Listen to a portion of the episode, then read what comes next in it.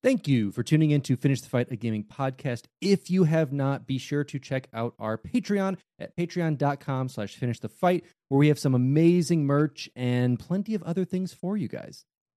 Hi, I'm Daniel, founder of Pretty Litter. Did you know cats tend to hide symptoms of sickness and pain? I learned this the hard way after losing my cat, Gingy. So I created Pretty Litter, a health monitoring litter that helps detect early signs of illness by changing colors, saving you money and potentially your cat's life. Pretty Litter is veterinarian developed, and it's the easiest way to keep tabs on your fur baby's health right at home. Go to prettylitter.com and use code SPOTIFY for 20% off your first order and a free cat toy. Terms and conditions apply. See site for details.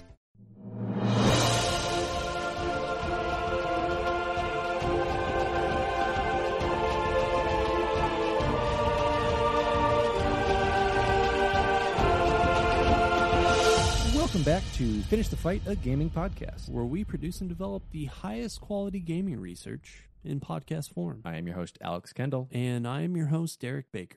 And today, we're going to a legend, a legendary game, one that always tops the charts, has pretty much been the number one spot on like Metacritic, IMDb for some reason when they have some games on there, uh, and the other ones. You know, you know the classics of Metacritic, IMDb, and the other ones definitely tops those charts. yeah, absolutely. I prefer all just general other ones, like our, you know, our podcast commenters, our Discord members. Those are the general other ones. Let me let me hear those reviews. the classic other ones. But anyway, breaking it down, we're going to be talking about the game that really, I think, set Nintendo aside. One of two games that set Nintendo aside, set them into the new era, set up the 3D realm of their next gen at the time, and has still been the staple and been the go to up until really Breath of the Wild came out. This game changed the entire sphere, and this is another Legend of Zelda game, and I get it. Like, how many Legend of Zelda games are you guys going to do? But I ask few you a more. better question. How many Nintendo Legend of Zelda titles are they going to make that are so good? These are amazing games. They really, really are. And they changed the industry as a whole, going back all the way to the NES Legend of Zelda. I think Ocarina of Time was such an influential game on the Nintendo 64, an influential game on the RPG genre. I think it's a really fantastic game that has elements of mystery and elements of that classic action adventure style of game.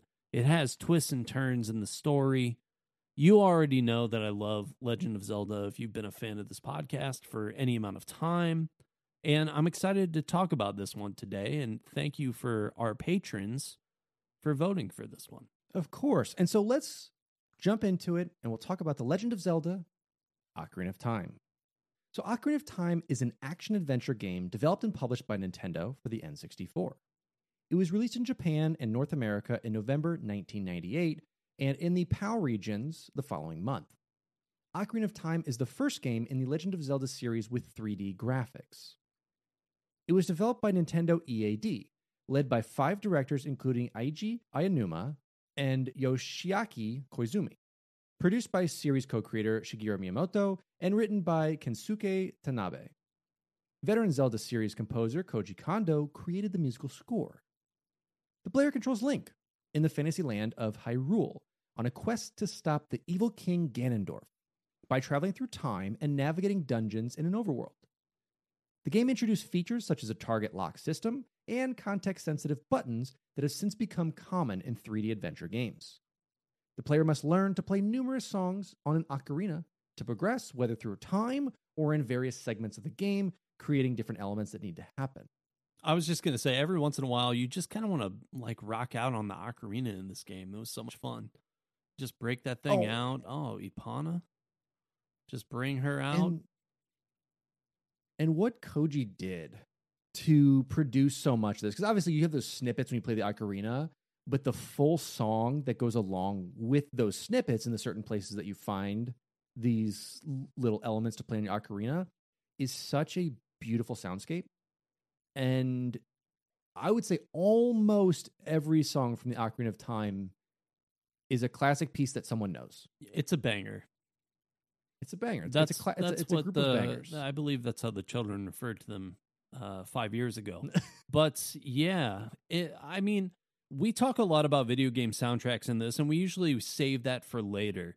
This is one of the first games that I can remember where it's a really interactive process and not the focal point. mm-hmm. It's not a, a rock band or a guitar hero. It's not a a game where music is the sole thing that drives a video game. I mean, it was just a really cool gameplay element that they implemented for this game that I think also ascended Koji Kondo truly into that legendary status. I would say so. I mean, he did so many of the early games, but now he's got this game where you're actually playing his music that he's written um, with an in-game item. I think that's really key. It really is. Uh, it, it it's established. I mean, I guess you had it established in the NES eras, but now coming to the N64, where you can't have more on the cartridge, you can have more in terms of sound quality and sound design. Not only you have Super Mario 64, you on this other end bring in the fantastical elements of this fantasy and produce just some of the most heart pounding, but also heartwarming music that really wraps this up. And I can't wait to get to that point of the episode and kind of break down those songs and just how integral they are. And, and that we actually see some of those in later games, whether it's in, in a different rendition of it, whether it's in just some sampling aspects of it. But Ocarina of Time really tests the tales of time, some might say. Oh, And it also received widespread acclaim from critics and consumers and won several awards and accolades who praise its visuals, sound, gameplay, soundtrack, and writing. It has been ranked by numerous publications, you know, the few that we know, as the greatest video game of all time. It is the highest rated game of all time on the review aggregator Metacritic. It was commercially successful, with more than 7 million copies sold worldwide. In the United States, it received more than three times more pre orders than any other video game at the time and was the best selling game of 1998. A direct sequel, The Legend of Zelda Majora's Mask, was released in 2000. Ocarina of Time has been re released on every one of Nintendo's home consoles since, and on the iQue Player in China. An enhanced version of the game for the Nintendo 3DS, The Legend of Zelda Ocarina of Time 3D, was released in 2011, and Master Quest, an alternate version of the game, including new puzzles and increased difficulty, is included in one of the GameCube releases in the 3D version. now, Alex, this game was already pretty hard. I don't necessarily feel like they needed to make it even more difficult, but they did anyway, and it still remained a classic on those titles. Absolutely. So let's talk about the studio, Nintendo, obviously. And we've talked about Nintendo on quite a few podcasts now. So we're going to keep this one pretty brief. But in mid 1993, Nintendo and Silicon Graphics announced a strategic alliance to develop the Nintendo 64. NEC, Toshiba, and Sharp also contributed technology to the console. The Nintendo 64 was marketed as one of the first consoles to be designed with 64 bit architecture. As part of an agreement with Midway Games, the arcade games Killer Instinct and Cruisin' USA were ported to the console. Although the Nintendo 64 was planned for release in 1995, the production schedules of third party developers influenced a delay, and the console was released in June and September 1996 in Japan and the United States, respectively. By the end of its production in 2002, around 33 million Nintendo 64 consoles were sold worldwide, and it is considered one of the most recognized video game systems in history.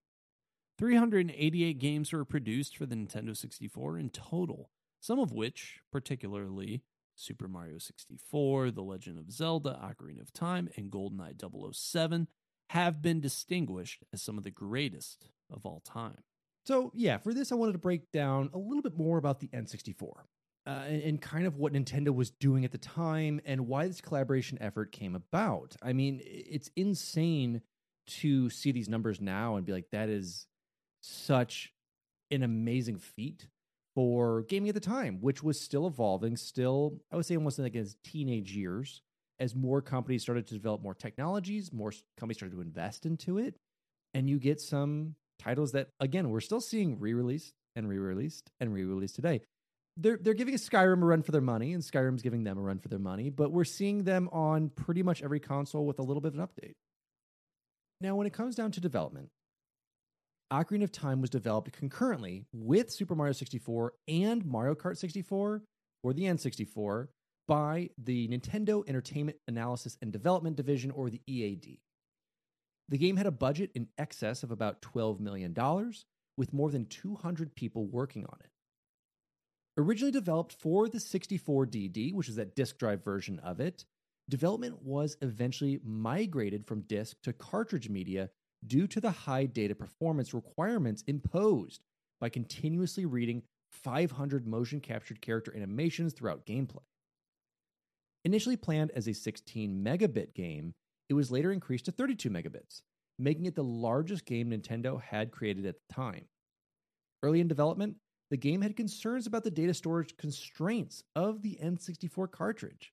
In the worst case scenario, Ocarina of Time would follow a similar structure to Super Mario 64, with Link restricted to Ganondorf's castle as a central hub, using a portal system similar to the paintings that Mario used to travel the realm. That would have been terrible. Yes. And again, it would have felt almost just like a clone at the time. Like, oh, we see Mario 64 and Ocarina came out around the same time. Basically the same game, just reskinned. Yep. An idea that arose from this stage of development, a battle with a doppelganger of Ganondorf that rides through paintings, was used as the boss of the Forest Temple dungeon. It kind of reminds me of another 3DS uh, game that came out where they were able to basically use like a side scrolling link. Um, I believe that game Yes. is called A Link Between Worlds. Yes, yes, yes. So yeah, adding to that element and taking elements of some other games or some other ideas with it and applying it in. And it's always fun to see those little Easter eggs of it of like, hey, this is what we or might have had to do, but let's still incorporate it somewhere in the game to kind of even just for us internally pay like an homage to like where we came from. Absolutely. And I think that a lot of that, you know, just going back and reviewing some of these old games, we joke about obviously bringing them to every single console is a little crazy Mhm. when there's not a huge graphical update. But when you're going back and reviewing those concepts, maybe you're thinking more about the things that you trashed and how they could work in new video games. So it's definitely interesting. And while series co creator Shigeru Miyamoto had been the principal director and producer of Super Mario 64, he was involved in the game's production and now in charge of five directors by acting as a producer and supervisor of Ocarina of Time. Different parts were handled by different directors, a new strategy for Nintendo EAD. Four or five initial teams grew over time, each working on different basic experiments, including scenario and planning, Link's actions, transforming classic 2D items into improved 3D form, camera experiments, motion capture, sound, special effects, and the general flow of time in the game. Although the development team was new to 3D games, assistant director Makoto Miyanaga recalled a passion for creating something new and unprecedented. Despite the setting being a quote medieval tale of sword and sorcery, Miyamoto used the chanbara or samurai genre of Japanese sword fighting as a model for the game's combat and was content with a positive worldwide reception. The development involved more than 120 people, including stunt performers used to capture the effects of sword fighting and Link's movement. Miyamoto initially intended Ocarina of Time to be played in a first person perspective to enable players to take in the vast terrain of Hyrule Field better and let the team focus more on developing enemies and environments. The concept was abandoned once the idea of a child Link was introduced, and Miyamoto believed it necessary for Link to be visible on screen. Originally, Z targeting involved a generic marker. However, Koizumi changed the design to that of a fairy to make it less robotic. The fairy gained the name of the Fairy Navigation System amongst staff, and ultimately this turned into the nickname Navi, which in turn resulted in the birth of Navi's character. And the birth of Navi was a pivotal point in the story's development. So if you have any kind of negative feelings toward Navi and how annoying they were, just know it was basically the old school GPS. exactly. Some of Miyamoto's ideas were instead used in Super Mario 64 since it was to be released first. Other ideas were not used due to time constraints. Ocarina of Time originally ran on the same engine as Super Mario 64, but was so heavily modified that Miyamoto considers the final products different engines. One major difference between the two is camera control. The player has a lot of control over the camera in Super Mario 64, but the camera in Ocarina of Time is largely controlled by the game AI. Miyamoto said the camera controls for Ocarina of Time are intended to reflect a focus on the game's world, whereas those of Super Mario 64 are centered on the character of Mario. Miyamoto wanted the difficulty to be easy enough to make the game accessible to all players, and said in particular he wanted it to be easier than Super Mario 64. Miyamoto wanted to make a game that was cinematic yet distinguished from films.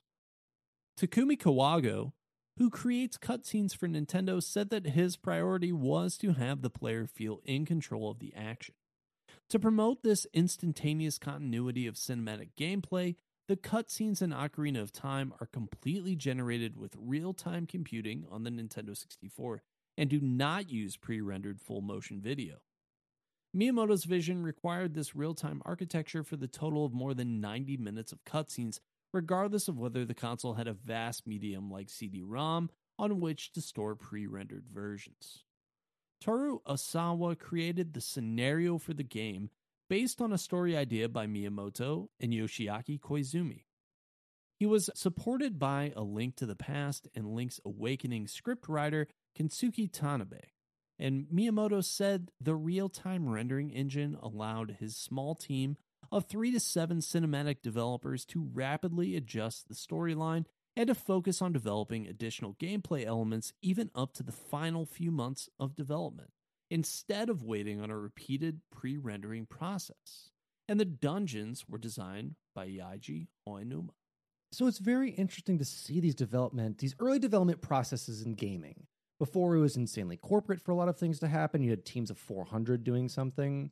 You have these smaller teams, and especially Nintendo being like, what if we, I don't know, let's say we develop three of the like most classic games of all time just at the same time. How does that sound? How does this sound that we put out like three top tier games just simultaneously? Just at the same time. I mean, if you go uh, back and play some of those games and view the credits roll through, if you can actually Mhm. beat them, you will see so many familiar names in doing those. Yep. Just go and and you can even play an easy one, Mario Kart 64. Just go beat the last race uh Grand Prix and you will see Mhm. a million names that you recognize from all these other different Nintendo titles.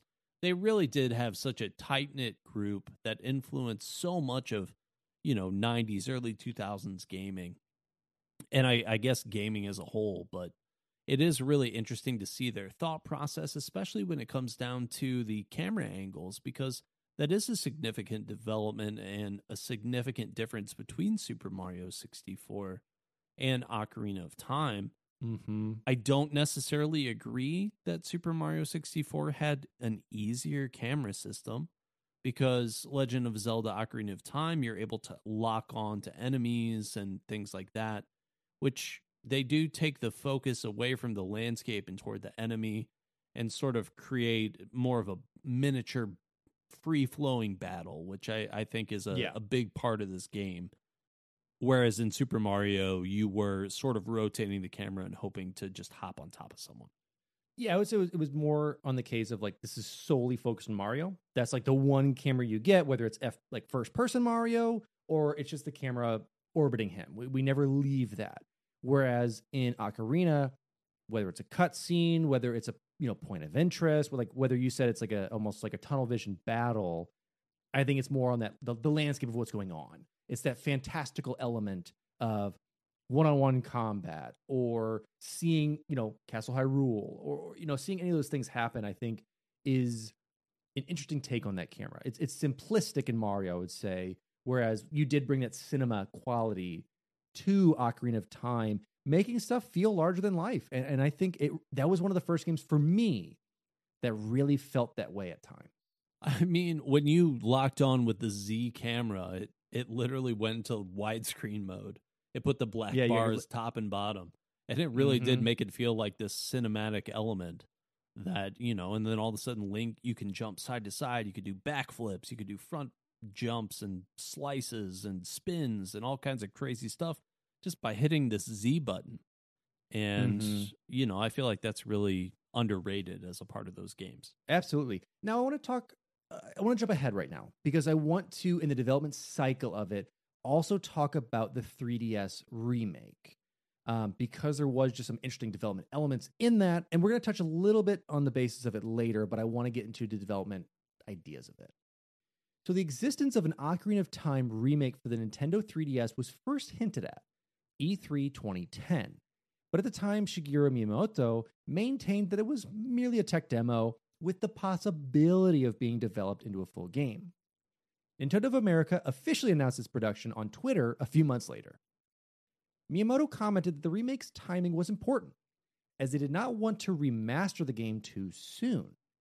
He wanted to wait so that the people who played Ocarina of Time when they were younger were now in their mid 20s. He also wanted players to experience the quote, majestic scenery of Hyrule in stereoscopic 3D and provide a sense of immersion.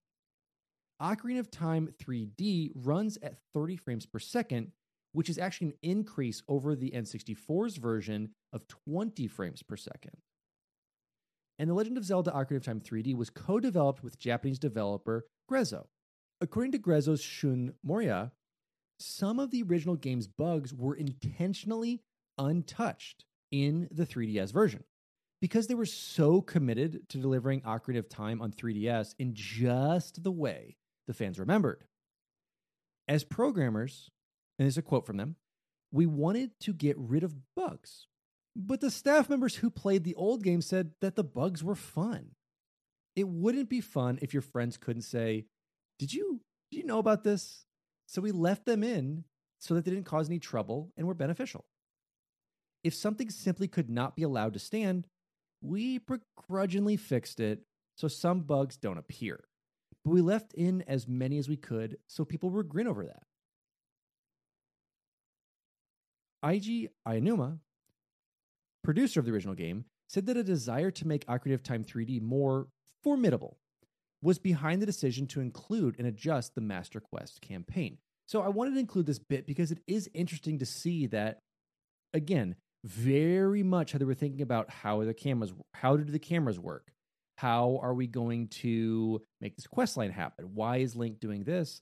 Shigeru's like, yeah, baby, I wait until they're in their mid 20s. They got some cash. Nostalgia's just on the tip of their mind. Ooh. And then we slam it into them. The nostalgia cup just slightly tips over. Yeah. yeah. There's so many things though about Ocarina of Time that those little bugs where it's like, hey, did you know about this? Sort of fit into the actual gameplay, like taking a Yeah. bomb, planting it at a tree. Oh, a hole appears. Oh, you jump down. Oh, that's how you get a heart piece. That's how you get good at this game. There were so many little elements in Ocarina of Time, so many little mysteries that you just had to sort of investigate to be able to actually complete this game that to me leaving those bugs in makes a lot of sense It, it does, and it's unfortunate that you get a lot of those patched out now. But it's it's so much fun in modern times seeing speedrunners figure those bugs out, even in modern games. In Breath of the Wild, they've actually recently even discovered more bugs that allow traversing uh, quicker o- over different landscapes, and it's kind of like this bomb cancel where you like flutter the bomb in your hands to just fly across the map. Those are kind of what we're talking about. Is like, oh, did you remember this thing of how easy it was to do this, or do you remember how this happened? You could like glitch through a wall. Or, those are those like water cooler talking moments because now everyone's 25 and old. those are those water cooler talking moments that were so much fun that you don't want those patched out. You want to play the original game. That's why you're buying this kind of remake. There was nothing wrong with the first one. I just want to play it now on a handheld console Yeah. or now on my Switch. I don't want things changed. Right. Breath of the Wild is such a good example to bring up too, because that's where they really tilted into the whole concept of they might not do things the way they designed, but they did things their way and we're still able to succeed. You know, we don't have to Mhm. create this perfectly aligned system. We can just make it to where this this temple has three different ways that you can complete it and they can pick whatever way they want or that maybe they find Yeah. ones that we don't even know about it doesn't matter just as long as they're able to actually complete it and with that if that means taking a bomb and blowing yourself up and then shield sliding all the way down and basically like creating the world's longest Olympic long jump of all time just to create, you know, just to have fun. I, I think that they realized, possibly through the 3DS process, that gamers like that stuff. Yeah. I mean, even going back to the Halo days, there were certain skulls that you had to use little tricks for to get. I mean, it's Mm-hmm. it's something that's a lot of fun for gamers, a lot of fun to kind of game break. And there are speedrunners who game break Ocarina of Time. You know, they can complete the game and as many. I, I think the earliest one is uh, when they go and fight the spider at the beginning of the game. mhm, I mhm. believe that is the earliest frame rate glitch that you can achieve. I could be wrong on that, and someone feel free to correct me. But there's a lot of different glitches in this game that that make it fun and a different experience every time that you play it. And it's really the big difference in glitches in competitive multiplayer, casual multiplayer, and, and single player. You know, if it's game breaking, fix it. If it makes something interesting, like you brought up Halo, like Halo 2 having like the sword cancel glitch to be able to fly out of different maps, that was fun. That was silly. It was dumb, but it was fun. And having them keep those in and, and, keep that fun going, but also keep the same form of like, this is the game I played, is, is a perfect example of that. When you need mealtime inspiration, it's worth shopping Kroger, where you'll find over 30,000 mouthwatering choices that excite your inner foodie. And no matter what tasty choice you make, you'll enjoy our everyday low prices, plus extra ways to save, like digital coupons worth over $600 each week. You can also save up to $1 off per gallon at the pump with fuel points. More savings and more inspiring flavors make shopping Kroger worth it every time. Kroger, fresh for everyone. Fuel restrictions apply. This episode is brought to you by Reese's Peanut Butter Cups. In breaking news, leading scientists worldwide are conducting experiments to determine if Reese's Peanut Butter Cups are the perfect combination of peanut butter and chocolate. However, it appears the study was inconclusive, as the scientists couldn't help but eat all the Reese's. Because when you want something sweet, you can't do better than Reese's. Find Reese's now at a store near you. Ocarina of Time was first shown as a technical and thematic demonstration video at Nintendo's Shoshinkai trade show in December 1995. Nintendo planned to release Super Mario 64 as a launch game for the Nintendo 64 and later release Ocarina of Time for the 64DD, a disk drive peripheral for the system that was still in development. Issues regarding performance of the 64DD peripheral led to development being moved from disk to cartridge media, and thus the game would miss its scheduled 1997 holiday season release and was delayed into 1998. They plan to follow its release with a 64DD expansion disc. And Miyamoto additionally attributed the delay to Nintendo prioritizing development efforts to Yoshi's Story, after that game missed its planned second quarter release slot. I'm raising my eyebrow to that one, Alex. Listen, Yoshi's story, not a good game. that though, stay in your head. Yoshi's soundtrack is a banger. So, Mm-hmm. once again, banger five years ago. Throughout the late 1990s, the Nintendo 64 was said to lack hit first party games. Next Generation wrote that, quote, Nintendo absolutely cannot afford another holiday season without a real marquee title. And that Zelda was, quote, one of the most anticipated games of the decade, upon which the Nintendo 64's fate depended. Nintendo spent $10 million on Ocarina of Time's marketing. In March 1998, it was the most anticipated Nintendo 64 game in Japan. Chairman Howard Lincoln insisted at E E3 1998 that Zelda ship on time and become Nintendo's reinvigorating blockbuster akin to a hit Hollywood movie. Customers in North America who pre ordered the Ocarina of Time received a limited edition box with a golden plastic card reading Collector's Edition. This edition contained a gold colored cartridge, a tradition that began with the original Legend of Zelda from 1986 for the Nintendo Entertainment System. Demand was so great that Electronics Boutique stopped pre selling the game on November 3rd, 1998. Several versions of Ocarina of Time were produced, with later versions featuring minor changes such as glitch repairs, the recoloring of Ganondorf's blood from crimson to green, and the alteration of the music heard in the Fire Temple dungeon to remove a sample of an Islamic prayer chant. The sample was taken from a commercially available sound library, but the developers did not realize it contained Islamic references. Although popularly believed to have been changed due to public outcry, the chanting was removed after Nintendo discovered it violated policy of avoiding religious material, and the altered versions of Ocarina of Time were made prior to the original release. Well, bits interesting little little little tidbits, little uh, little titty bits uh, about kind of what it takes to put these games out, and it's so funny because it almost seems repeated every year that Nintendo needs that first party title. Otherwise, this console will die. I think we've heard that almost every iteration of a Nintendo console. Every single Nintendo console title that we've done on this podcast, I feel like it's always been make or break. Yep. And I just don't I don't understand that narrative necessarily, but you know, eh, we're not there in the financial department. We're not seeing the numbers. Maybe they have higher expectations. Maybe some of that information leaks. I don't know, but it doesn't seem to hold true. It just seems like they can pretty much do what they want to do. They're good at it. People like their games, people buy them. I don't know. Maybe I'm jaded. Yeah, I mean, maybe the podcast No. has made me jaded. it could be, but no, I, I I know the feeling of it. At least as fans, like when the Switch launched, we're like, "Cool, here's the launch title. It's fun."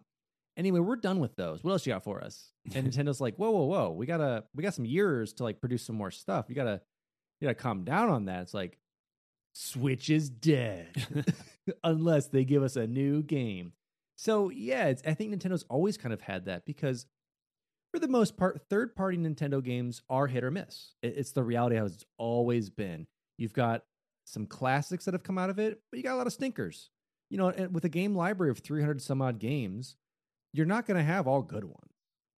You're going to have a lot of stuff that may not be eh, the best production quality. So I get the idea of the hype of needing like a first party title, but they've always been pretty good.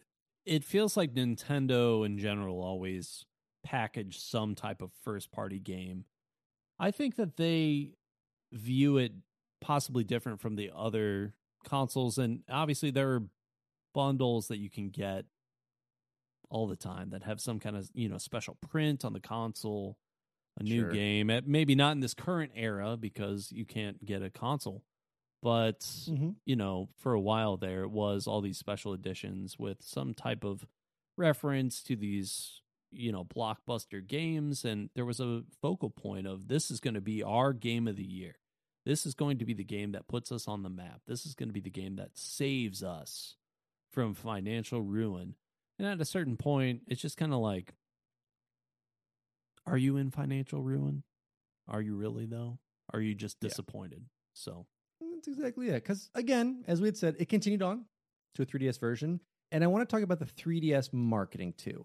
I want to lump all this together because this almost felt like a like uh, a second chance, second coming of this game, and this whole reiteration of like almost producing the ads I think they wanted to do, but didn't at the time, are now coming to like the present day of when it's coming out to 3DS. So in Australia, anyone who pre-ordered the game from EB Games could receive the Ocarina edition, which included a playable ocarina that sports the Triforce symbol, two music sheets featuring songs from the game, and a poster.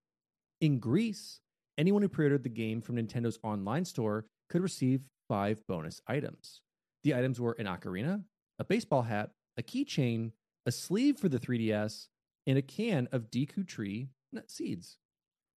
In the UK, anyone who pre-ordered the game would get a free game case with a North American collector's cover and a double-sided poster. And anyone who pre-ordered the game from play.com got a bonus slipcase for the 3DS console featuring the same artwork as the UK game box. In Japan, US, UK, Australia, and New Zealand, anyone who registered the game through Nintendo's Club Nintendo service had received a free copy of the game's official soundtrack. In June 2011, actor and comedian Robin Williams starred in a commercial to promote the game along with his daughter, Zelda Williams, whom he had named after the character from the series. In Japan, Nintendo utilized boy band Arashi to advertise the game in television and print spots.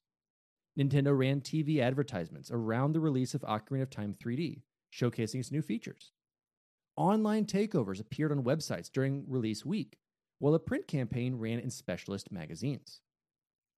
Advertisements ran again throughout the summer season. The retail cartridge of Ocarina of Time 3D was discontinued in early 2015, leading to high prices on the secondary market. Though the eShop digital download remains available for consumers, well, not for long. In March 2016, Ocarina of Time 3D was re released under the Nintendo Selects label. Alex, would you like to take a guess who bought the Ocarina of Time 3D uh, version on the secondhand market about two weeks before the Nintendo Selects version was released? Who might that be, Derek? I'm not sure. but I'm sure that they were frustrated. I'm sure it's just a, just a fool, some might say. Yeah, definitely a fool. I'd agree with that. So, yeah, I mean, so many things here that they did right. I love, you know, including Robin Williams, rest in peace. You know, obviously love the the Legend of Zelda series enough to name his daughter after it. Mm-hmm. Tons of actual physical marketing, which I am a huge fan of. So, very cool. The Ocarina, obviously the easiest sell for people to get this game. Who doesn't love it? Who doesn't love it? Like, physical? we've talked about this plenty of times. Physical rewards are the way to our hearts. Good physical rewards. And- because sometimes, like, you know, I bought something recently that's got like a sticker book or something. I'm like, Yes, yes, yes. "Uh, I don't know about this. Good physical rewards that are actually worth it and not just a random poster from GameStop for your pre order are amazing. Yeah. so you've probably played it if you're listening to this podcast. And if you haven't, you have plenty of opportunities to do so. It's on the NSO right now on the expanded version, but let's talk about the gameplay. The Legend of Zelda Ocarina of Time is a fantasy action adventure game set in an expansive environment. The player controls series protagonist Link from a third person perspective in a three dimensional world. Link primarily fights with a sword and shield, but can also use other weapons such as projectiles, bombs, and magic spells. The control scheme introduced techniques such as context sensitive actions and a targeting system called Z targeting, which allows the player to have Link focus and latch onto enemies or other objects. When using this technique, the camera follows the target and Link constantly faces it. Projectile attacks are automatically directed at the target and do not require manual aiming. Context sensitive actions allow multiple tasks to be assigned to one button, simplifying the control scheme. The on screen display shows what will happen when the button is pushed and changes depending on what the character is doing. For example, the same button that causes Link to push a box if he is standing next to it will have him climb on the box if the analog stick is pushed toward it. Much of the game is spent in battle, but some parts require the use of stealth. Link gains new abilities by collecting items and weapons found in dungeons or in the overworld, similar to the Link games of old, the Legend of Zelda games of old. Mhm, mhm. And not all are required. Ocarina of Time has several optional side quests and minor objectives that the player can choose to complete or ignore. Completing the side quests usually results in rewards such as new weapons or abilities. In one side quest, Link trades items he cannot use himself among non player characters. And this trading sequence features 10 items and ends with Link receiving an item that he can use the two handed Bigoron sword, the strongest sword in the game. In another side quest, Link can acquire a horse. This allows him to travel faster, but attacking while riding is restricted to arrows. Link is given an ocarina near the beginning of the game, which is later replaced by the Ocarina of Time. Throughout the game, Link learns 12 melodies that allow him to solve music based puzzles and teleport to previously visited locations. The Ocarina of Time is also used to claim the Master Sword in the Temple of Time. And when Link takes the sword, he is transported seven years into the future and becomes an adult. Young Link and adult Link have different abilities.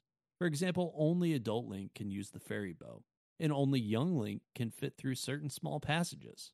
After completing certain tasks, Link can travel freely between the two time periods by replacing and taking the sword.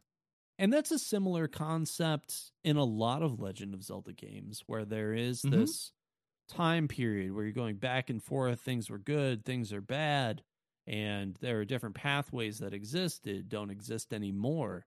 A very, very common thing within these Zelda games and make them just a really interesting, almost like three dimensional puzzle to me. Yeah.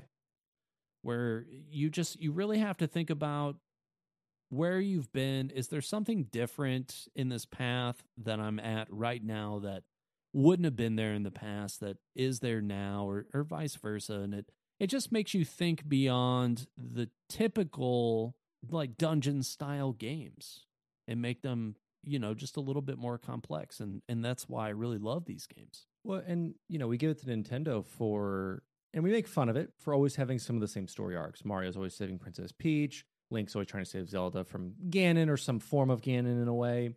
But yeah, the, the time element is, it seems to be always included, even in Breath of the Wild. You're not seeing time necessarily pass as it does going seven years back and forth, but you are set to basically be recovered right at the beginning of the game because you received a grievous wound and you wake up in the future and you're trying to figure out what's going on and like unlock these memories of it um, so there, there's a lot of those time elements that are included that a retelling of the same story but does it so well. So let me break down that story the differences of it what we have going on and how this shifts into that 3d realm. So ocarina of time is set in the fictional kingdom of hyrule the setting of most of the legend of zelda games. Hyrule field serves as the central hub connected to several outlying areas with diverse topography and the races of Hyrule. The fairy Navi awakens Link from a nightmare in which he witnesses a man in black armor pursuing a young girl on horseback.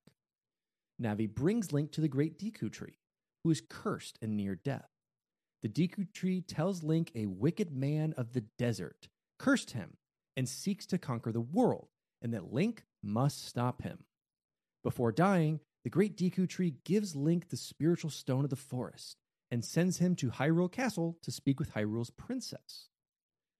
At the Hyrule Castle garden, Link meets Princess Zelda, who believes Ganondorf, the evil sorcerer Gerudo King, is seeking the Triforce, a holy relic that gives its holder godlike power. Zelda asks Link to obtain the three spiritual stones so he can enter the sacred realm and claim the Triforce before Ganondorf reaches it. Link collects the other two stones, the first from Darunia, leader of the Gorons, and the second from Ruto, princess of the Zoras. Link returns to Hyrule Castle, where he sees Ganondorf chase Zelda and her caretaker Impa on horseback, like in his nightmare, and unsuccessfully attempts to stop him. Inside the Temple of Time, he uses the Ocarina of Time, a gift from Zelda, and the spiritual stones to open the door to the sacred realm.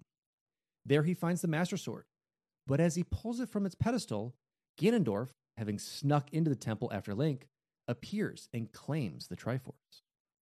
Seven years later, an older Link awakens in the sacred realm and is met by Rauru, one of the seven sages who protects the entrance to the sacred realm. Rauru explains that Link's spirit was sealed for seven years until he was old enough to wield the Master Sword and defeat Ganondorf, the Sorcerer King of Evil, who has now taken over Hyrule. The seven sages can imprison Ganondorf in the sacred realm, but five are unaware of their identities as sages. Link is returned to the Temple of Time, where he meets the mysterious Sheik, who guides him to free five temples from Ganondorf's control and allows each temple's sage to awaken. Link befriended all five sages as a child. His childhood friend Saria, the sage of the Forest Temple, Darunia, the sage of the Fire Temple, Ruto, the sage of the Water Temple, Impa, sage of the Shadow Temple, and Nabooru, leader of the Gerudos in Ganondorf's absence, the sage of the Spirit Temple. After the five sages awaken, Sheik reveals herself to be Zelda in disguise and the seventh sage. She tells Link that Ganondorf's heart was unbalanced, causing the Triforce to split into three pieces.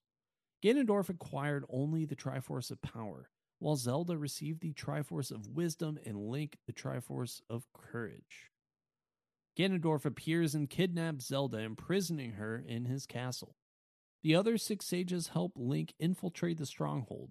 Link frees Zelda after defeating Ganondorf, who destroys the castle in an attempt to kill Link and Zelda. After they escape the collapsing castle, Ganondorf emerges from the rubble and transforms into a boar like beast named Ganon using the Triforce of Power, knocking the Master Sword from Link's hand. With Zelda's aid, Link retrieves the Master Sword and defeats Ganon. The seven sages seal Ganondorf in the Dark Realm. Still holding the Triforce of Power, he vows to take revenge on their descendants. Zelda uses the Ocarina of Time to send Link back to his childhood. Navi departs, and young Link meets Zelda in the castle garden once more, where he retains knowledge of Hyrule's fate, starting with Hyrule's decline. So, a lot to bear as a child to take on to be like, ah, things are all okay around here. What are you worried about, Link? Well, I just saw the future demise of your kingdom and had to fight through and save your life, but I can't say anything because I am the only one who knows. Yeah, definitely a tough burden to bear, but at the same time, he could just kind of be like, you know, I'm gonna die, I'll live again in a few hundred years or something. I don't know what's going on, so you guys are kind of on your own. Good luck, though. it's good luck. It's perfect. so, story again, very cut and dry if you just take the outline of it, but adding that time element of it, of basically having been dead or sealed away for seven years and then be able to travel back and forth to do certain things, it really changed the landscape up. And we see that in later games where you take like the same map, basically, but alter it, whether through time, whether through different ambitions of different characters. It's a cool way to reuse assets, but still feel fresh. Yes, I agree. There, there, are slight alterations between so many of the characters that make them recognizable but make them different. And so you can mm-hmm. sort of, especially like think about this game and then think about um Breath of the Wild where you have the different champions. Yeah. You know, they're there are things that you can recognize about the champions that you can recognize from a lot of the characters from this game and they exist in so many Zelda titles. And you sort of get this idea of who they are and who they're supposed to be in the future, but it's never telling. It's never making the puzzles any simpler. It's sort of giving you a pathway into what should I be doing right now, but not giving away the answer. And I think that's what makes these characters so special. And especially considering, oh, yeah, when this game came out in 1998, you didn't have a lot of that history that you got, um, especially when they developed the timeline after Skyward Sword, mm-hmm. that does sort of tie things in together a little bit tighter you didn't really have that and so this world really felt like the first true built world i mean such a massive 3d map with all of these different people interacting in different ways different tribes different lifestyles and you had to adapt to every single one of those in order to complete this game it was a lot of fun it absolutely was and it, it really made it like you said like having these characters that are distinct but even in that, that, that transitional period of the seven years, they're, I don't want to say subtle, but it's enough to know that it's a different character, but the same. It's grown up. Seven years passed. Whether they've become more of an important role in their area or just that, like, hey, like I'm an adult. I'm acting like an adult now. It's it's an interesting transition that I think just it's it's really cool. I think it's a really great commentary as well because it the landscape obviously goes from a very light-hearted map to a very dark one. And mm-hmm. playing mm-hmm. as young Link is not nearly as exciting as playing as old Link. Sure. So it's like we're 30 now, Alex. So it's kind of like that. Where it's like um, all the the people that made the Legend of Zelda were just kind of telling us what it was going to be like and we just didn't know. Just didn't know. Just to know. But I will say this before we end that sour note, I'm going to go to a good note, like a G note, over in the music section of Ocarina of Time. Like a brown note. Perfect. Anyway, everyone get ready to prepare your pants because Ocarina of Time's music was written by Koji Kondo, the composer in charge of music for most of the games in the Legend of Zelda series. In addition to characters having musical themes, areas of Hyrule are also associated with pieces of music. This has been called leitmotif in reverse. Instead of music announcing an entering character, it now introduces a stationary environment as the player approaches. In some locations, the music is a variation of an ocarina tune the player learns related to that area. Beyond providing a backdrop for the setting, music plays an integral role in gameplay. The button layout of the Nintendo 64 controller resembles the holes of an ocarina in the game, and players must learn to play several songs to complete the game. All songs are played using the five notes available on an ocarina, although by bending pitches via the analog stick, players can play additional notes. Kondo said that creating distinct themes on the limited scale was a major challenge, but feels that the end result is very natural. The popularity of Ocarina of Time led to an increase in Ocarina sales, as it does. The official soundtrack of Ocarina of Time was published by Pony Canyon and released in Japan on December 18, 1998. It comprises one compact disc with 82 tracks. A US version was also released, although with fewer tracks and different packaging artwork. Many critics praised the music in Ocarina of Time, although IGN was disappointed that the traditional Zelda overworld theme was not included. In 2001, three years after the initial release of Ocarina of Time, GameSpot labeled it as one of the top 10 video game soundtracks. The soundtrack, at the time, was not released in Europe or Australia. In 2011, however, a 51 track limited edition soundtrack for the 3DS version was available in a free mail out through a Club Nintendo offer to owners of the 3DS edition as an incentive to register the product.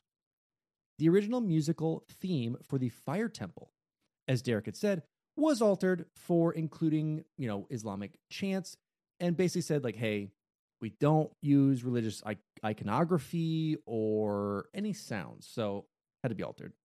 Hero of Time, an orchestral recording of Ocarina of Time's score performed by the Slavic National Symphony Orchestra, was released by video game label Materia Collective in 2017.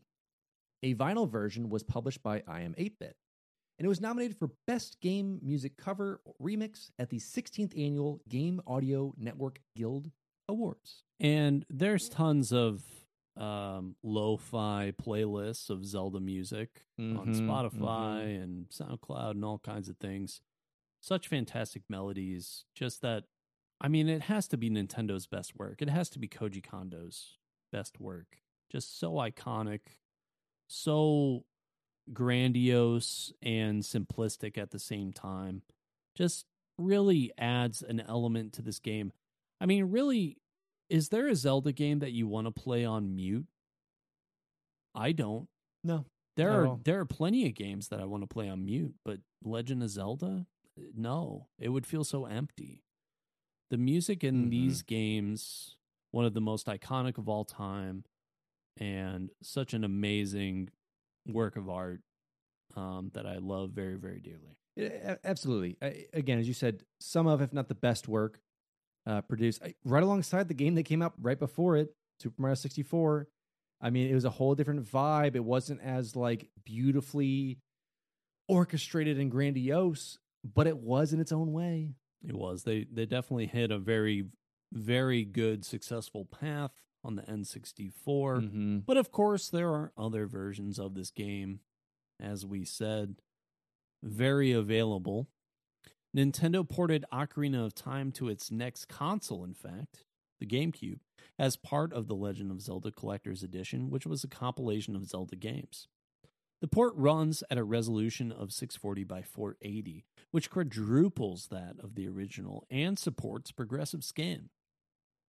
Another GameCube release included the original game and a second, more difficult version titled Master Quest that was included as a pre order bonus with The Legend of Zelda Wind Waker, released in 2002 in Japan and North America, and included in GameCube bundles worldwide.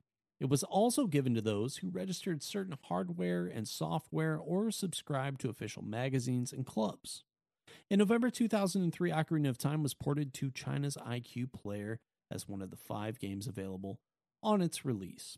In February 2007, Ocarina of Time was released for the Wii Virtual Console service for 1,000 Wii points. This version is an emulation of the Nintendo 64 version. As controller vibration is unsupported, the Stone of Agony item, which employs vibrations via the Nintendo 64 Rumble Pack controller accessory, has no function. A five minute demo of the game can be unlocked in Super Smash Bros. Brawl, and Ocarina of Time was re released on the Wii U Virtual Console worldwide on July 2nd, 2015, this time including the original controller vibration. It was also released on the Nintendo Switch on October 25th, 2021, as part of the Nintendo Switch Online subscription service. Of course, only if you bought the expanded version. Mm-hmm. Now, I, I want to talk a bit more about Master Quest. This is a very interesting element that is added in before we even really asked for like a new game plus mode. Um, and that's kind of what Master Quest delivers. It, it delivers a basically harder version of it.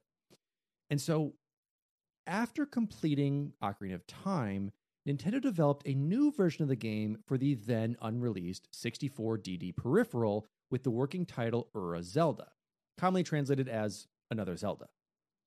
Described as a second version of Ocarina with rearranged dungeons, it contains new content, some that had been cut from Ocarina due to time and storage constraints. In 1998, Ura Zelda was delayed indefinitely following problems with the development of the 64DD and was canceled due to the 64DD's commercial failure.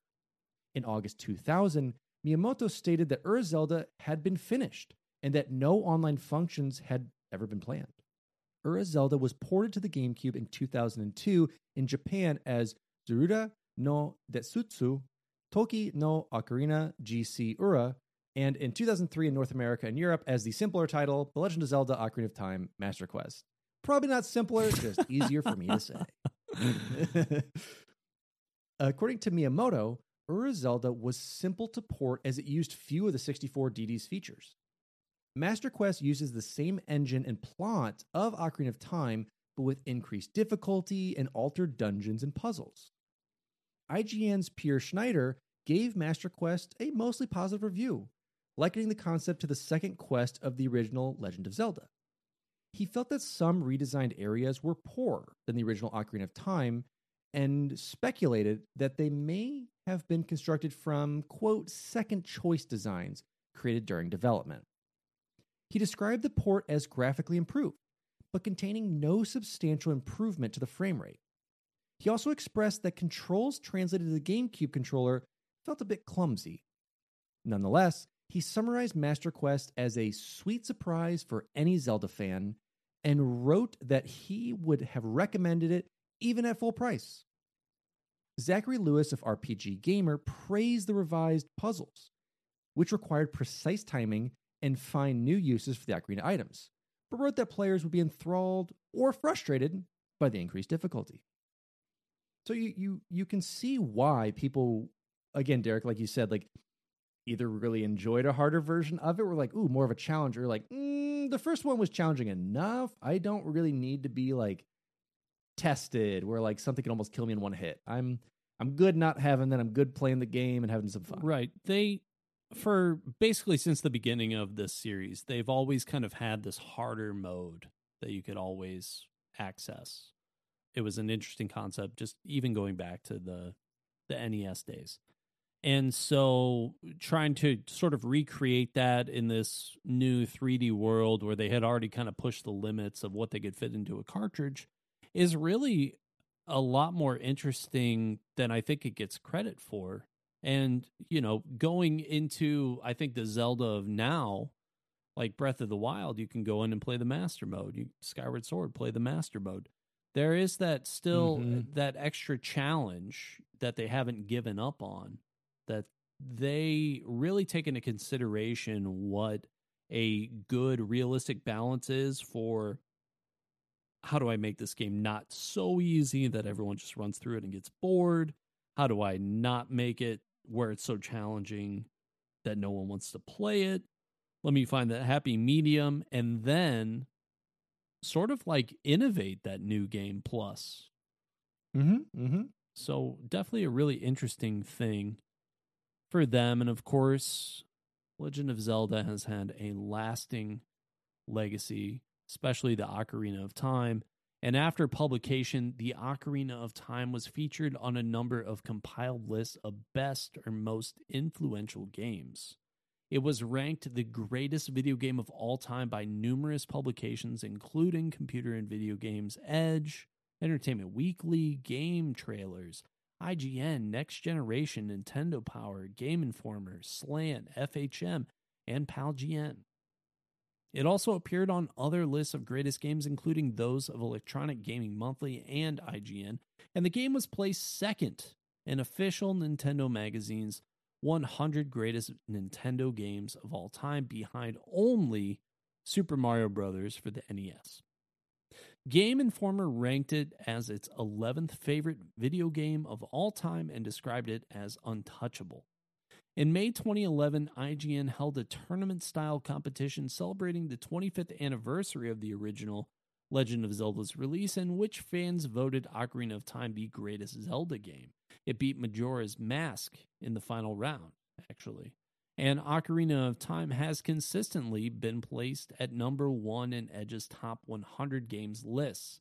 A staff voted list in January 2000, a staff and reader voted list in 2007 of July, and a list of the 100 best games to play today in March of 2009, and a 2013 readers poll selecting the 20 best games released since the magazine's launch in 1993. Edge concluded its 2009 list with, quote, Ocarina of Time is here in the list not because Nintendo had the power and wisdom to make a great game, but because it had the courage to make a unique one. And in 2022, the Strong National Museum of Play inducted Ocarina of Time to its World Video Game Hall of Fame. So a lot of staying power with that. I mean, you look at all those reviews going from 2000, 2007, 2009, 2013, you know, 2009, 2022. It doesn't matter. It's a great game that stands the test of time. And of course, reception for the Master Quest and Virtual Console re releases was positive, while some considered aspects of the graphics and audio to be outdated. Most thought that the game had aged well. The Master Quest version holds an average score of 89.5% on game rankings and a 91 out of 100 on Metacritic. IGN said in their review Ocarina of Time has aged extremely well, and noted in regard to the game's graphics that while the textures and models look dated, the game's wonderful visual presentation stood the test of time. Game Revolution said that although the game has noticeably aged compared to brand new RPGs, it's still a terrific game, awarding a 91 out of 100 points. In 2007, former GameSpot editor Jeff Gerstmann gave the Virtual Console port 8.9 out of 10, writing, Even after nine years, Ocarina of Time holds up surprisingly well, offering a lengthy and often amazing adventure. And in November of 2021, enthusiasts fully decompiled the ROM into human readable C code. In January of 2022, a group called Harbor Masters announced that their PC port was 90% complete, and the port was later publicly released in March of 2022. Nintendo, don't listen to this. so, Derek, as you said, like this legacy uh, of this game, I know we've we've we can say it's on these top lists all over, but it stands the test of time. And I think that's one of my favorite quotes we've had, which is, "It's here on the list not because Nintendo had the power and wisdom to make a great game, but because it had the courage to make a unique one." And you know, especially reading this in 2009 as a list, I mean, you had a lot of copy paste games coming out at that time, just trying to like make a quick buck, sell those out.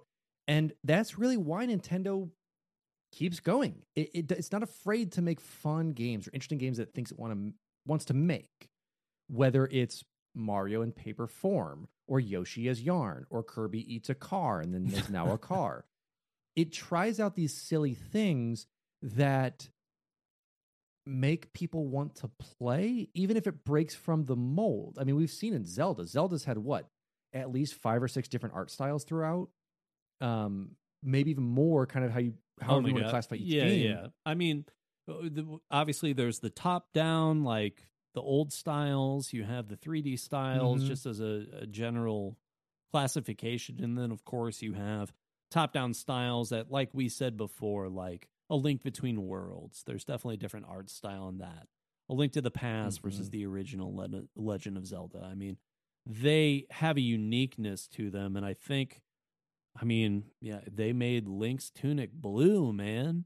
I mean, they're not willing Yeah, to, or they are willing to make changes that most people would at Wind Waker. consider controversial. It's like if you took Master Chief, said, you know what, he's not going to have green armor anymore. It's going to be red. Oh no, that's just the showrunners. Um, but no, if you look even like Wind Waker, Wind Waker was such a stark difference in style. Oh yeah, Not just in art style, which is which is beautiful in its own way. It also changed the story. Yep. The story is the same, but is so vastly different and told in a different way. That's like this fun, weird alternate universe. It's very much how uh, Marvel handles Spider-Man, and how they handle like having these different versions of Spider-Man, these different universes for it. That's how I see. That's how I really see Link for a lot of this. Is these these different universes that links in, where it's all concurrently happening in a way, but it's all in a different style. And I, I think that's such a cool way to be brave enough to take that on and know that yeah, this will work. Or well, you know what, we liked it. Do you think we'll ever get uh, on that note? Do you think we'll ever get um, Ganon is the Triforce holder for courage? Um, maybe a Zelda has the Yeah. power. Maybe Link has the wisdom. They team up against Zelda. Maybe Link has the power one. That would be an interesting concept. Well, yeah, and you have a whole new Zelda game announced. What was that last week, week and a half ago or so? Um, that is just exciting that we're getting this Breath of the Wild sequel that we've been asking for, and even that is in that same art style, but it's not. It's a whole different feel to it, even just in trailer esqueness to me. Um, so it is really cool to see that kind of universe, universe thing, that multiverse thing that we're talking about, kind of happen in real time. Yeah, I think that it's a really great. It is a little comic booky in its in its origin, in my Sure. opinion, but it's a lot of fun. I mean, that that's not a bad thing. I don't I don't mean to say it in that way. Uh, look at the MCU. I mean, Yeah. things like that are highly successful, and people, when you develop a good character, are willing to stick with it for a long time. Superman was invented like in the 40s, you know, and or the 30s even. I don't even know. I mean, believe 30s, People yeah, want to see his movies. Yeah, So and, st- and it's- still comes out. So yeah, very very cool. Um, glad that they've stuck with these characters, and I'm excited for that Breath of the Wild two sequel. I actually think that that one is a really interesting one to talk about, just because to me it feels sort of unprecedented. Like Mhm. I know that Ocarina of Time to Majora's Mask is sort of like the direct sequel. I know that they've sort of uh, tried to make the connections in the timeline as well, but I think that this one had a really underwhelming final boss that now is going to be this super BA villain to Mm-hmm. go into this next game and I I don't know. I'm I'm really excited for that one. I think it's taking Legend of Zelda in a totally different direction and I've always loved what they've done, so why would I start doubting it now? Yeah. And, and I think that really talks about the impact and the long lasting that we've had. Because we've talked about that if you've made a game or a 3D game or any platformer game or just any game, it's pretty much Mario or Zelda you've borrowed from. And I want to talk about that. So, one thing that's long lasting is that the Legend of Zelda Ocarina of Time's gameplay system introduced features such as a target lock system and context sensitive buttons that have since become common elements in most 3D adventure games. And multiple members of the video game industry have expressed how the game impacted them and the industry itself. Rockstar Games Vice President of Creativity, Dan Houser, stated in 2012, quote, anyone who makes 3D games who says they've not borrowed something from Mario or Zelda or the N64 is lying. Rockstar founder and Grand Theft Auto director Sam Houser, little bro action, also cited the game's influence, describing Grand Theft Auto 3 as, quote, Zelda meets Goodfellas. Okami director Hideki Kamiya from Capcom and Platinum Games said that he had been influenced by Zelda when he developed Okami. Soul Reaver and Uncharted director Amy Hennig from Crystal Dynamics and Naughty Dog cited Zelda as an influence for the Legacy of Kain series, noting Ocarina of Time's influence on Soul Reaver. Dark Souls creator Hidetaka Miyazaki from From Software said, quote, The Legend of Zelda became a sort of textbook for 3D adventure games. Ico director Fumito Ueda from Team Ico cited Zelda as an influence on Shadow of the Colossus, and Darksiders director David Adams cited Zelda as an influence on his work. CD Projekt Red, who we know from The Witcher, Cyberpunk 2077, cited Zelda as an influence and basically the spark of the Witcher series and a lot of those fantasy elements The Witcher brought on to tie in to the game books. Or I guess the books before the game. So the book games, game books, whatever you want to call it. And Final no one Fantasy reads books. no one reads books. They're just games now. Uh, Final Fantasy and the third birthday director, Hajime Tabata from Square Enix, cited Ocarina of Time as inspiration for the seamless open world of Final Fantasy 15. So it's it's so cool to see just these influences that not only Legend of Zelda, but Ocarina of Time specifically had on a lot of these game devs, game makers, games themselves. And we see it. And I think Dark Souls has kind of gone to their own right as well. A Soulsborne style game, a Dark Souls like game. You know, we, we see that kind of reach the echelon of Zelda like game. And, and it's so cool to see that long lasting effect and how Zelda overall has shaped what you and I have played since childhood, Derek. That like the Legend of Zelda has shaped most of the gaming sphere. You're gonna make me all nostalgic, man.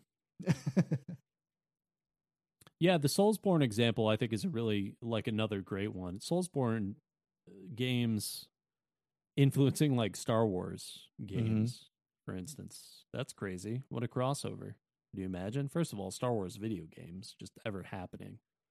You know, if you're a kid that grew up in the late 70s or early 80s, that's pretty crazy in itself. And that's sort of the Mhm. same feeling I think that you and I have for playing, you know, Ocarina of Time and knowing, I mean, you and I were seven, eight years old when this game came out, and it we recognize that that Yeah. influence very much when we play other games, and just the general Legend of Zelda influence on a lot of things. And we're lucky that we were able to go and and play a lot of these games in their early iterations. And I think Mhm. that a lot of video game creators now are in a very similar position as us, a very, you know, that same age where they're like, wow, this is a game I really love.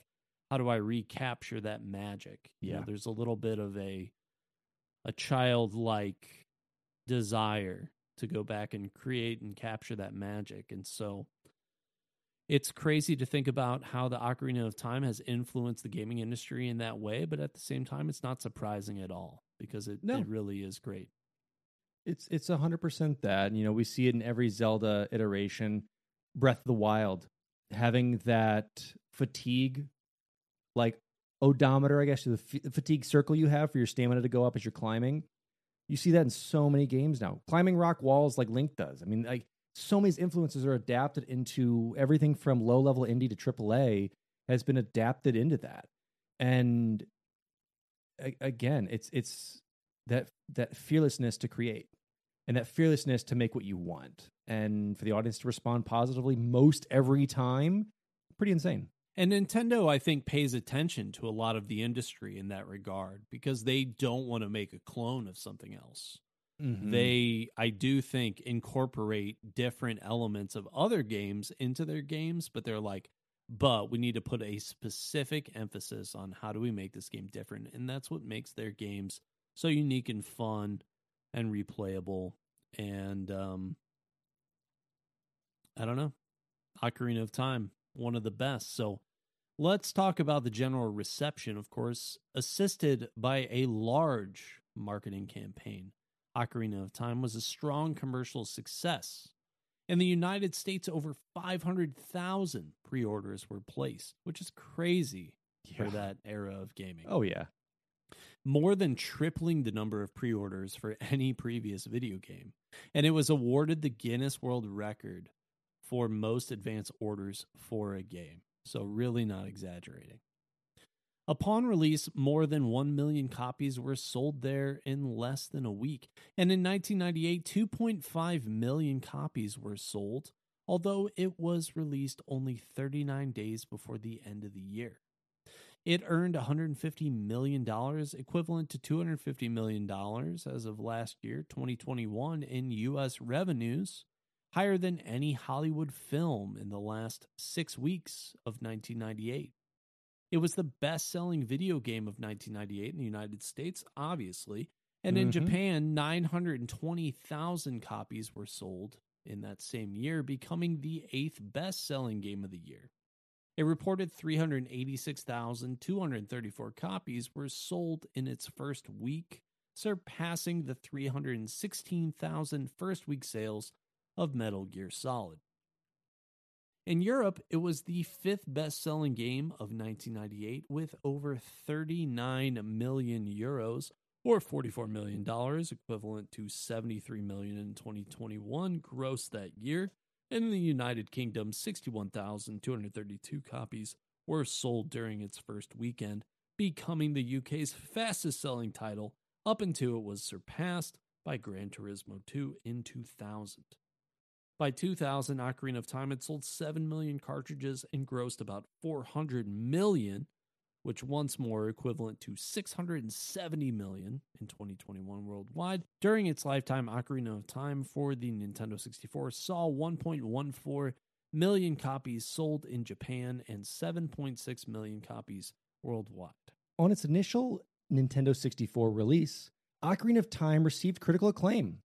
It gained perfect review scores from the majority of gaming publications that reviewed it, including Famitsu, Next Generation, Edge, Electronic Gaming Monthly, GameSpot, and IGN.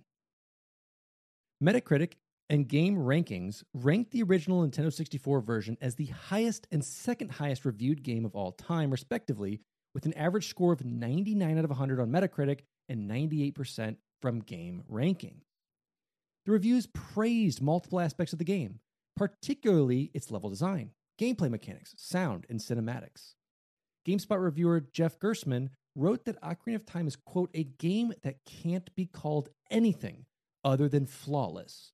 And IGN called it, quote, the new benchmark for interactive entertainment that could shape the action RPG genre for years to come. Editors of game trailers called it a, quote, walking patent office due to the number of features it contains that became industry standard. The graphics were praised for their depth and detail, although reviewers noted that they were not always the best the console had to offer. Game Revolution noted the characters' faces, the toughest graphical challenge on 3D characters, saying that the characters' expressions animation featured surprising grace. IGN believed that Ocarina of Time improved on the graphics of Super Mario 64, giving a larger sense of scale. Impressive draw distances and large boss characters were also mentioned as graphical highlights. Although excelling in the use of color and the visibility and detail of the environment, reviewers noted that some graphical elements of Ocarina of Time did not perform as well as Banjo Kazooie, a game released for the same platform earlier that year. IGN said that the frame rate and textures of Ocarina of Time were not as good as those of Banjo Kazooie, particularly in the marketplace of Hyrule Castle, which was called blurry, and I can understand that. That's a fair criticism there, just in the marketplace of Hyrule Castle. But I disagree, I think, with that overall. I, I think that Ocarina of Time looks just as good as Banjo Kazooie, which has a lot of um, clipping issues. Because that is, that's another game that I love very, very much. Gameplay was generally praised as detailed, with many side quests to occupy players' time. IGN said players would be amazed at the detail of the environment and the amount of thought that went into designing it. IGN praised the cinematics, citing great emotional impact and flawless camera work. EGM enjoyed that Nintendo was able to take the elements of the older 2D Zelda games and translate it all into 3D flawlessly. Nintendo Power cited Ocarina of Time along with Super Mario 64 as two games that blaze trails into the 3D era. The context sensitive control system was seen as one of the strongest elements of the gameplay. Reviewers noted that it allowed for simpler control using fewer buttons, but that it occasionally caused the player to perform unintended actions. The camera control was quoted as making combat second nature, although the new system took time for the player to get used to. The game's audio was generally well received, with IGN comparing some of Koji Kondo's pieces to the work of Philip Glass. Many atmospheric sounds and surround sound were designed to effectively immerse the player in the game world. Some reviewers complained that the audio samples used in the game sounded dated. Others considered this a benefit, calling them retro. Game Revolution called the sound good for the Nintendo, but not great in the larger scheme of things, and noted that the cartridge format necessitated MIDI tunes that range from fair to terrible. Pitchfork gave the official soundtrack album a 9 out of 10. And Derek, it's it's a lot to behold, for as some may consider the greatest game of all time, some not so much. But as always, Derek, those don't matter. What truly matters is the score you and I give it. So as always, Derek, what do you think of the game and why did we choose it? Well, uh, once again, thank you to the patrons for selecting this game because I really do love The Legend of Zelda as a series and, of course, the Ocarina of Time. But even without their influence, I do think that at some point we would have covered this game because we talked about how much, of course, it influenced other titles and how much Legend of Zelda as a whole has influenced the RPG genre. When I think about the structure of Legend of Zelda Ocarina of Time, I think it's one of my favorite parts about the game and why it's great. Because there's really two Mm-hmm. halves.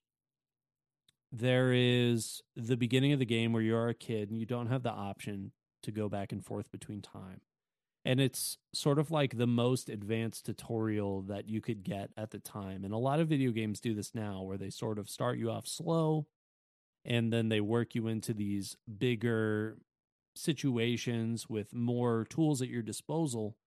But I think that the beginning of Ocarina of Time really worked you in at the perfect pace when it came down to like doing the Deku tree as it was dying. And when it came down to going and visiting the open world, you know, you got this really slow introduction and you weren't really necessarily limited limited to where you could go either. And so you got to get this full glimpse into this really nice, childlike, successful, peaceful land with some darker elements, some things that obviously posed a risk, Mm-hmm. but it it set you up so well for what happened when you turn into adult Link, sort of against your will. And I love that they let you go back and revisit that stuff just as a general hey, if you really wanted to just kind of play this relaxing game, you can do that. There's still probably some things that you missed. Or if you want to go into this deeper, darker future, you can do that too. And on top of that, guess what? We're going to make it an important gameplay element. I think that Mhm. that conceptually is such a wonderful design. I love the characters. I love the world that they built. And it didn't matter if I was just, you know, riding around on Epona or if I was actually going into different cities and, you know, talking to people or, you know, battling monsters at nighttime or whatever I had to be doing. I always felt like stuff that I was doing was meaningful in what was a very, very large map. And this game, I've been giving this review out a lot lately, but it's another 10 out of 10 for me. What about you? As you said, this is this time period of the N64, even though it was less powerful in the PlayStation, even though the games were seen as more kid like, more kid friendly, whereas the PlayStation's targeting adults. That's the adult console you're going with. I think that's such a misconstrued thing. that I think a lot of people are seeing today is that yes, they are childlike in terms of color, in terms of blood and gore may not be there. But in terms of story elements, gameplay mechanics, sound design, and just the beauty of playing it, it's it's hard to rival it. And again, I think it's taken Nintendo a bit to rival these two games of Mario 64 and Ocarina of Time. Really, Mario Odyssey and Breath of the Wild are really, in my opinion, like the true spiritual successors to these two games. Not to say that the games that came between weren't good. They just they never never really achieved that perfect pairing. That, that feel of like, oh yes, this is definitely the upgraded version of this game and we finally get to feel that. And I love that a lot of kids get to feel that now too, as if they experienced Breath of the Wild as their first Zelda. What a what an amazing experience to feature that as your first. Because um, for me, it was Ocarina of Time. I never played the originals. Um, I had a Super Nintendo, but I never delved into any of the Zeldas. I was just more Mario Kart uh, on that realm of it and some other random uh, games, Mario World 2. But it wasn't until I got to Ocarina and just fell in love with it and played through, you know, the Master Quest and Master Mode with it, and then eventually jumped into the updated versions on like the 3DS. And you just get that hit of just fun. It is it is difficult. There are definitely times where it's difficult and frustrating and things could be improved. But for the time, it's amazing. So if I had to give it a review, it would be the amount of moo moo milk it would take to replace all of that little river that you have to go to with the squid guy shooting the balls at you is really frustrating to get across. Um, and then multiply that by the amount of times I mash the A button to not talk to that stupid owl, and then I accidentally talk to the stupid owl again. Out of ten, it's a good review. I always forget Thank that. Thank you very much. That owl's name, like Gora Kabora. Uh, annoying my time. That's usually the colloquial term that's given in Hyrule. Kaepora Gaebora. Kaepora Yes. Gaebora, Avada Kedavra. Avada Kedavra. Yes, exactly. v- the Voldemort of Legend of Zelda, Ocarina of Time. yes, of course. Yes. Research for this episode was done by Alex Kendall and Derek Baker. The intro and outro music was recorded, composed, written, made, however you want to say it, by our friend Evan Barr. And our artwork was given to us by our friend Aaron Shattuck. beautiful people, and we want to thank those beautiful people over on Patreon. As Derek has mentioned, the ones that select this episode for our September month. Um, we also have plenty other perks over there. We've got some physical and non-physical rewards. Some might call them digital, um, as well as our D and D game and our Minecraft server. So be sure to check it out. If you have any questions, let us know on our socials. But let's thank those select members today with Sky the Bear, Duststorm, Mr. Chuff, Snide T Bird, that LL Gamer guy, Nick Hyman, Mick Chief, Climbing Spork, Mr. 1898, Irby Spicy, Lee Tom John, Keller Kane, and Brian Yost. So thank you all so much for your support.